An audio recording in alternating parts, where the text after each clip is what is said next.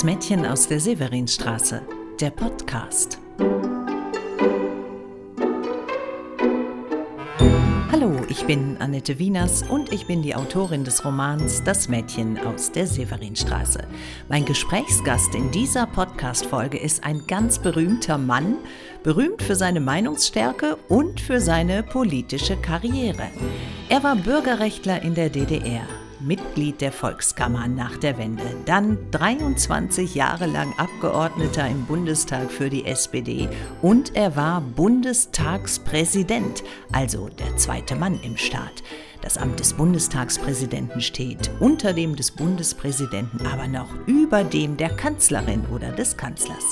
Wolfgang Thierse heißt mein Gesprächsgast. Die meisten von euch kennen ihn aus dem Fernsehen, vielleicht sogar noch aus seiner Zeit, als er dafür zuständig war, für Ordnung zu sorgen im Parlament, also zum Beispiel Beschimpfung zu verbieten oder Randale zu unterbinden und auch Strafen zu verhängen. Auch ich habe Wolfgang Thierse nur aus dem Fernsehen gekannt, aber ich gehöre in Köln einer kleinen, feinen Schriftstellergruppe an und wir haben Anfang des Jahres einen Benefizabend veranstaltet zugunsten der Amadeo Antonio Stiftung, die sich gegen Rassismus und Antisemitismus einsetzt. Wolfgang Thierse ist der Schirmherr dieser Stiftung. Und da habe ich mir gedacht, der passt doch wunderbar zu den Themen von Das Mädchen aus der Severinstraße.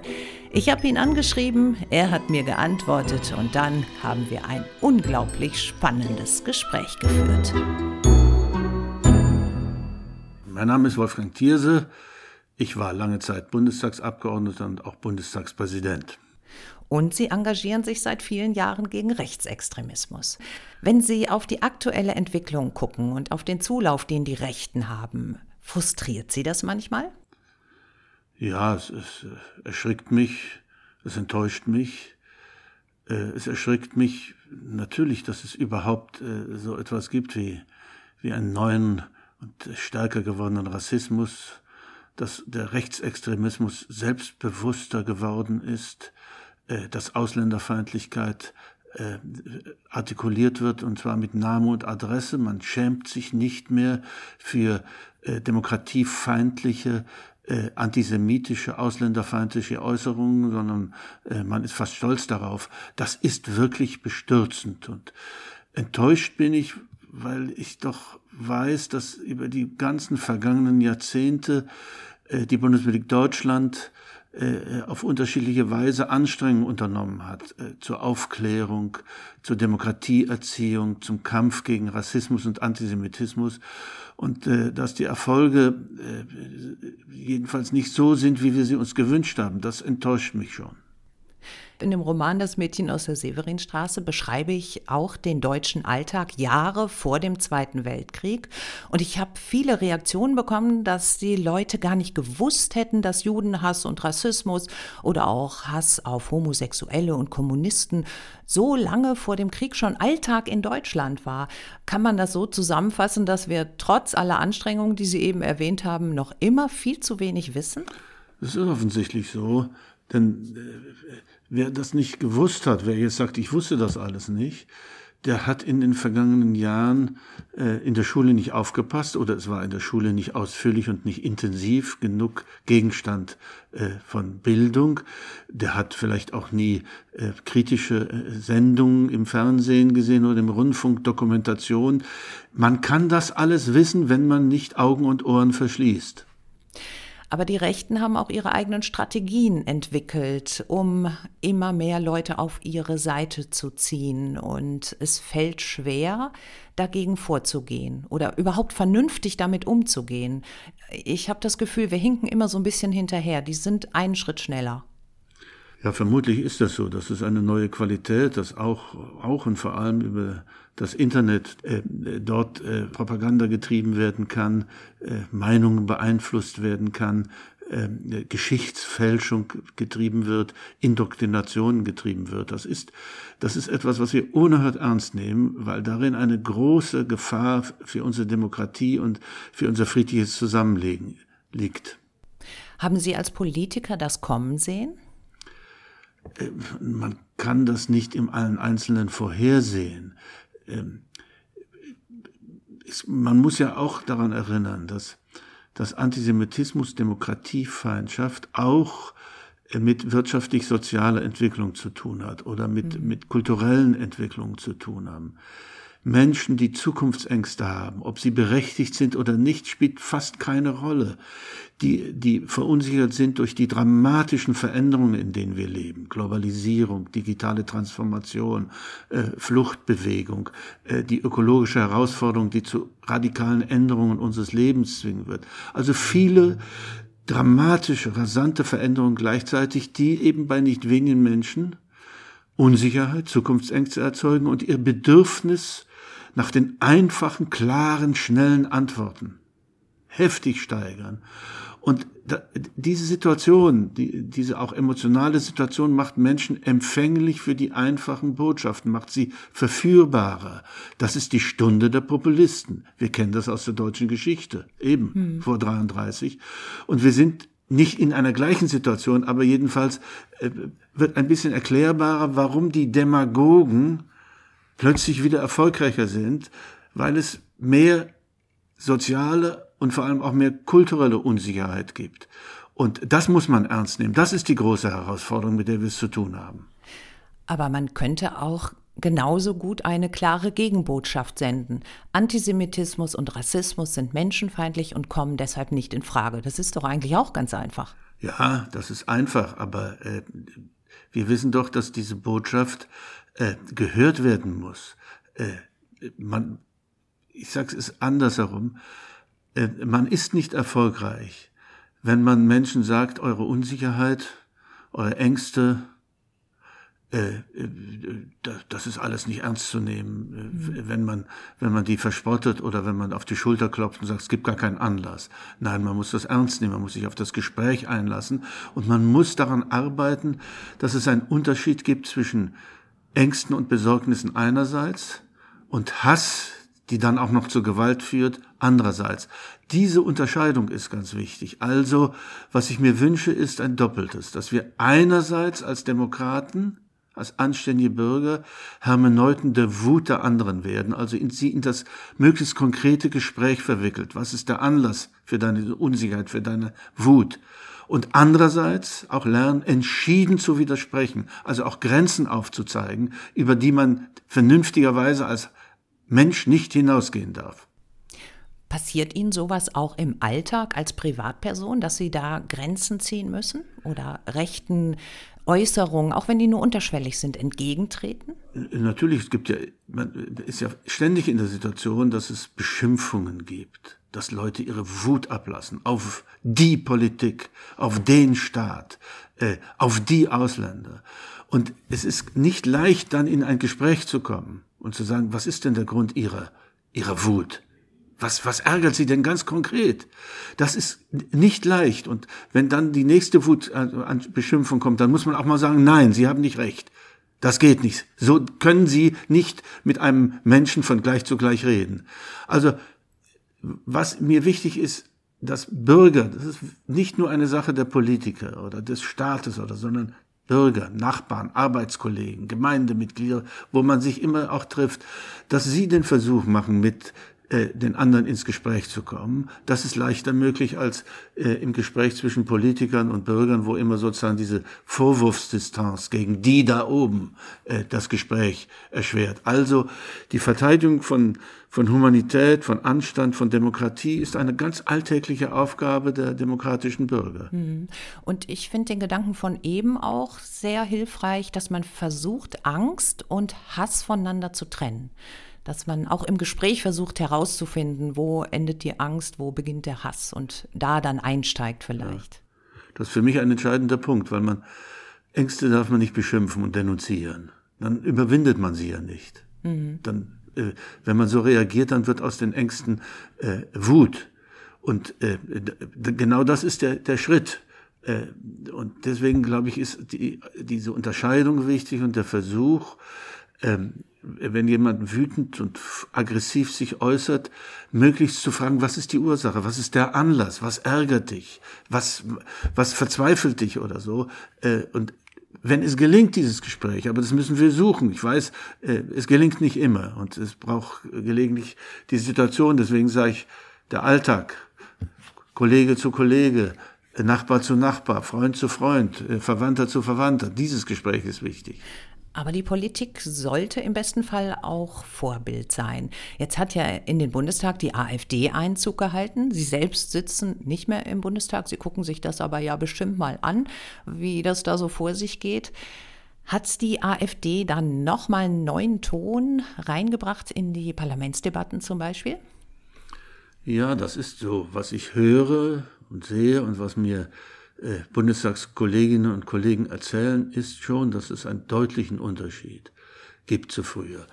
Das Parlament war und ist immer auch äh, das Forum der Auseinandersetzung. Demokratie ist Streit, friedlicher Streit nach Regeln der Fairness.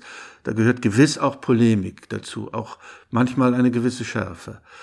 Aber äh, Vorwürfe ad personam, ständige Unterstellungen, Beschimpfungen, auch während ein anderer redet. Äh, Kolleginnen und Kollegen der FDP, die neben der AfD sitzen, die sagen, es ist manchmal schwer zu ertragen, was die unablässig von sich geben, was sie an Beschimpfungen äh, äh äußern und so weiter, halblaut oder laut. Äh, das ist das ist wirklich anders äh, geworden. Die AfD hat den parlamentarischen Common Sense den gemeinsamen Sinn, dass wir uns zwar streiten, dass wir debattieren, dass wir politische Konkurrenten sind, aber doch nicht Gegner sind, den hat die AfD aufgekündigt. Hm. Vielleicht tun wir denen auch schon wieder einen Gefallen, indem wir da so hingucken, ne? auch auf deren Körpersprache. Es ist ja immer gut zu sehen in den Nachrichten. Ja, aber es ist schon äh, wichtig hinzugucken, dass die Bürger sehen, welche äh, sprachliche Strategie die AfD verfolgt äh, sozusagen äh, Tabu verletzen, sozusagen noch einmal einen Schritt weitergehen, zu sagen, na, das wird man doch wohl mal sagen dürfen. Und wenn sie dann entschieden kritisiert würden, dann machen sie einen halben Rückzieher. Das war gar nicht so gemeint gewesen und so weiter. Dieses Spiel, das sie ständig treiben, das muss man durchschauen lernen. Da können, äh, da muss man genau hinsehen und hinhören. Da können auch Medien und Journalisten ihre Aufgabe der Aufklärung erfüllen. Es geht nicht darum, äh, die ständig zu denunzieren und zu beschimpfen, aber zu zeigen, welche Strategie, welche mediale Strategie Sie betreiben. Als Sie Bundestagspräsident waren, haben Sie sich mit der CDU angelegt, mit Helmut Kohl insbesondere. Sie haben da eine hohe Strafe verhängt gegen die CDU wegen der Parteispendenaffäre. Und Helmut Kohl hat über Sie gesagt, Sie seien der schlimmste Bundestagspräsident seit Hermann Göring, also seit dem Nazi-Reichstagspräsidenten Göring. Das ist aber doch auch schon ein, ein sehr harter Tonfall. Ja, das war, eine, das war eine schlimme Verletzung, eine schlimme Entgleisung, die mir auch wehgetan hat. Denn der Hintergrund ist doch die Spendenaffäre. Ich hatte als Bundestagspräsident die gesetzliche Pflicht, äh, das zu prüfen und zu sanktionieren. Ich habe eine Strafe ausgesprochen. Äh, die CDU hat gegen mich prozessiert, und sie hat in allen Instanzen verloren. Ich habe durch alle Instanzen Recht bekommen, umso schlimmer für mich, weil sie mir das nicht verziehen haben und Helmut Kohl schon gar nicht. Aber äh, das war die Entgleisung eines, Einzi eines Einzelnen, der verbittert und äh, böse geworden war im Alter. Äh, was jetzt die AfD macht, ist sozusagen ein kollektiver Vorgang. Immer wieder den Ton zu verschärfen, aggressiver zu werden, dann wieder ein Stückchen zurückzugehen, äh, in, und auch nationale und ins, Töne ins Nationalistische zu wenden, zu behaupten, dass man gar kein Antisemit sei, aber doch sozusagen äh, äh, auf antisemitische Anschläge deutlich anders zu reagieren wie jeder anständige Demokrat in diesem Lande. Also die AfD ist ein Teil dieses äh, rechtsextrem rechten Milieu, obwohl ich doch genau weiß, dass nicht alle AfD-Mitglieder und nicht, erst recht nicht alle AfD-Wähler Rechtsextreme sind oder Rassisten sind. Da sind viele äh, Konservative dabei und viele, die äh, über manche soziale, ökonomische Probleme wütend sind. Aber insgesamt tendiert ja diese AfD in Richtung äh, einer Partei, die sozusagen den, den Demokrat, das demokratische Spektrum nach rechts außen weiter, weiter ausdehnt. Mhm. Und äh, natürlich, wenn äh, noch schärfere rechtsextreme Ausfälle in den eigenen Reihen sind, sich dann da schützend vorzustellen und nicht mit dem Finger mhm. drauf zu zeigen. Ne? Also, dass, dass einem mal so eine fiese Bemerkung über die Lippen rutschen kann. Das kennen Sie ja auch. Sie haben ja auch äh, Helmut Kohl verletzt mit einer Anspielung auf sein Privatleben, auf die Lichtallergie seiner Frau. Aber das sind dann Situationen, wo man sich selbst nicht unter Kontrolle hat? Oder wie? Nein, nein, das war nein, schon, das Beispiel ist ganz falsch. Mhm. Das ist gar keine öffentliche Äußerung gewesen. Das war in einem Gespräch im Journalisten, wo ich erläutert habe, anlässlich des Rücktritts von Franz Müntefering, der wegen seiner Frau zurückgetreten ist, weil sie todkrank war, um sie zu pflegen. Da habe ich erinnert, dass auch mein Vater meine Mutter äh, äh, viele Jahre gepflegt hat. Und habe gesagt, das kann man so machen. Ich verstehe Franz Müntefering. Man kann es auch ganz anders machen, wie Helmut Kohl, der in der Öffentlichkeit bleibt, in der Politik bleibt und seine Frau äh, zu Hause belässt. Es war nur, es ging nur um die beiden unterschiedlichen Weisen, sich zu verhalten. Keinerlei Anklage, sondern und dann hat ein Journalist daraus natürlich die extreme Verkürzung gemacht. Thierse greift äh, Kohl an. Das ist eine journalistische Entgleisung gewesen, nicht eine von mir.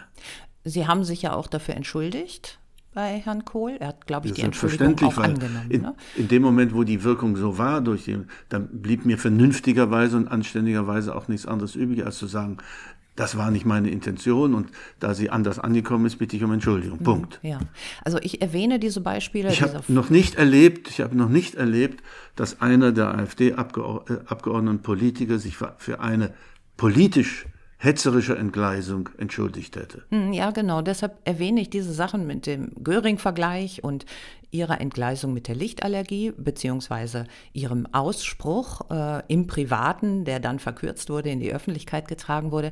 Das hat äh, ganz andere Dimensionen als ein systematisches Beschimpfungsritual, was die AfD vor sich herträgt. Ja, so ist das, ein großer Unterschied dass es immer in, in, unter Menschen immer auch äh, Polemik und Schärfe gibt und Verletzungen gibt. Das ist so. Wir sind ja alle keine Heiligen, aber dann gibt es ja doch äh, die Möglichkeit, sich auszusprechen, um Entschuldigung zu bitten, etwas zu korrigieren. Äh, ich erlebe was bei der AfD nicht. Hat sich Herr Höcke für irgendetwas entschuldigt, für irgendeine seiner Äußerungen? Nicht, dass ich wüsste. Nee. Und, und wenn dann jemand sagt, ja, aber im Bundestag ging es immer schon hoch her, Joschka Fischer hat zum Beispiel mal jemanden Arschloch genannt, man soll sich jetzt bei der AfD nicht so aufregen, da würden Sie also rigoros sagen, stopp, das sind Vergleiche, die stimmen einfach nicht. Nein, die stimmen nicht. Selbst äh, wenn diese äh, äh, Äußerung von Joschka Fischer, also wenn ich mich richtig entschuldigen, Sie sind so, dann war das sozusagen eine individuelle Äußerung auf eine Person wegen einer Äußerung. Jetzt erleben wir ja, dass sozusagen die AfD insgesamt Menschengruppen denunziert. Messermänner und so weiter. Also was äh, äh, Frau Weidel und anderes von sich gegeben haben. Das ist die Beschimpfung, die Diskriminierung ganzer Menschengruppen. Das ist die Abwertung von Menschengruppen. Das, was man, was man äh, Rassismus nennt, nämlich die Ideologie der Ungleichwertigkeit von Menschen, die äußert sich in solchen Beschimpfungen. Das sind nicht sozusagen in einer polemischen Auseinandersetzung äh, zwischen zwei Personen Äußerungen, sondern das sind Äußerungen über Menschengruppen, Ausländer äh, an erster Stelle. Aber warum finden so viele Leute das gut oder zumindest nicht schrecklich genug, um die AfD nicht zu wählen? Das habe ich vorhin erläutert. Ja, das Menschen, ist die, die Angst, die Unsicherheit, sind, ja. Aber ist da auch so ein bisschen Genugtuung dabei? Ach, jetzt, ähm, jetzt spricht mal endlich jemand so gewagte Worte im Bundestag? Ach, das weiß ich nicht. Denn einerseits ähm, äh, mag das mag Leute geben, die ein Bedürfnis haben nach Grobheiten, dass äh, äh, hingelangt wird, verbal hingelangt wird. Aber wir wissen doch, auf äh, verbale Aggressivität folgt häufig tätliche, tätige Aggressivität. Das macht die Sache ja äh, gefährlich. Und im Übrigen, man kann nicht beides sagen, dass es im Bundestag immer auch kräftige äh, Auseinandersetzungen, politische Auseinandersetzungen gegeben hat. Und dann zugleich vorwerfen, äh, na endlich sagt, redet dort mal jemand Tacheles. Nein, Tacheles wurde auch zu Zeiten von Franz Josef Strauß und Herbert Weder geredet. Ja. Aber das waren Auseinandersetzungen um unterschiedliche politische Konzepte und unterschiedliche politische Ansichten. Es waren nicht Äußerungen, in denen äh, äh eine eine Menschengruppe, also Ausländer oder eine religiöse Gemeinschaft insgesamt denunziert und herabgewürdigt wurden. Mhm. Wenn Sie jetzt Bundestagspräsident noch wären, würden Sie mit der AfD in besonderer Weise umgehen? Na, als Bundestagspräsident hat man äh, die Regeln der Fairness auf alle gleichermaßen anzuwenden. Ähm, ich bin nicht sicher, ob ich äh, unter den heutigen Bedingungen noch gerne Parlamentspräsident wäre. Äh, ich glaube eher nicht. Ich hätte gelegentlich mal Lust, nochmal in die Bütt zu steigen und im Bundestag zu reden und diesen schwierigen Gratwanderung zu meistern, entschieden zu, einer, zu einem politischen Thema, zur Sache zu reden und zugleich gewissermaßen en passant höch, möglichst scharf und möglichst witzig und, und elegant zugleich äh, die Angriffe der AfD abzuwehren. Denn das ist die eigentliche Kunst, sich nicht immerfort auf die AfD fixieren zu lassen, über jedes Stöckchen zu springen, das sie einem hinhalten, sondern äh, mit den anderen zu debattieren und zur Sache zu reden, aber zugleich gewissermaßen nebenbei und auf äh, äh, deutliche Weise äh, äh AfD-Argumente, wenn sie es denn welche sind, oder Beschimpfungen zu erledigen. Hm, das klingt wirklich schwierig. Und wenn man dann jetzt selbst verzagt und meint, ach, ich kann mich dieser rechten Welle sowieso nicht entgegenstellen, wenn ich das schon höre, dass das in der Politik noch nicht mal so richtig klappt oder dass die so raffinierte Strategien haben, dann nützt es vielleicht auch einfach nach innen zu gucken und ähm, sich seiner eigenen Haltung bewusst zu werden und die einfach zu vertreten. Das ist so. Also ähm, Demokraten sollten auch und gerade in Zeiten des Wandels und der Verunsicherung selbstbewusst sein. Nicht arrogant, sondern selbstbewusst sein und äh, ihre Überzeugung nicht äh, verstecken. Die Demokratie bedarf der alltäglichen Verteidigung, äh, nicht nur durch die Berufspolitiker, sondern durch die Demokraten in der Gesellschaft. Sie haben ja auch Enkelkinder, stimmt's? Ja. Wenn Sie darüber nachdenken, wie die wohl in 30, 40 Jahren leben, in welcher Art Deutschland, was stellen Sie sich da vor? Ach, meine Zukunft, meine, meine utopischen Fantasien oder Fantasiemöglichkeiten sind begrenzt. Ich äh, hoffe und wünsche mir sehr, dass es ein sehr europäisches und ein weltoffenes äh, Deutschland sind, in dem aber Menschen äh, beheimatet sind, sich zu Hause fühlen. Also eine, eine Gesellschaft der Freien und äh, Gleichen, das ist immer noch das Ideal, eine Gesellschaft der Freien und Gleichen. Das bedeutet, das, was wir im Moment erleben, müsste überwunden werden und wird auch überwunden. Wir müssen die Gefährdung des, des, des Rückfalls in Nationalismen, in nationale Egoismen, in Ausgrenzungen und Abgrenzungen müssen wir, dem müssen wir begegnen. Äh, was ja immer auch heißt, äh, wir müssen unserer selbst sicherer sein. Von Hölderlin stammt der schöne Satz, in einem seiner Briefe steht er, das eigene muss so gut gelernt sein wie das Fremde. Das wäre die Haltung. Nicht, nicht äh, plötzlich das eigene zu verdammen und zu sagen, da sei nichts. Und wir würden nur aus Offenheit bestehen. Nein, nein, äh, wir haben eigene Geschichte, wir haben eigene Prägungen, wir haben äh, Kultur, äh, in der wir uns wohlfühlen und die wir leben und darin auch verteidigen können, aber nicht äh, durch Akte der Ausschließung und der Aggressivität gegenüber dem anderen, sondern äh, das eigene mit der Offenheit für Fremdes zu verbinden.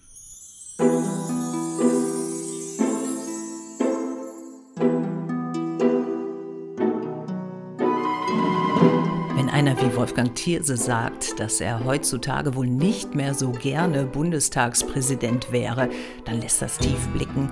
Der politische Klimawandel kann einen manchmal ganz schön runterziehen. Aber Hände in den Schoß legen kommt trotzdem nicht in Frage. Ihr habt's gehört, im Privatleben den Mund aufzumachen, das ist mindestens genauso wichtig wie Anstand als Politiker zu zeigen. Und im besten Fall kommt natürlich beides zusammen, dass wir Privatleute klug und menschenfreundlich sind und die Amtsträger, die Politiker sind es auch.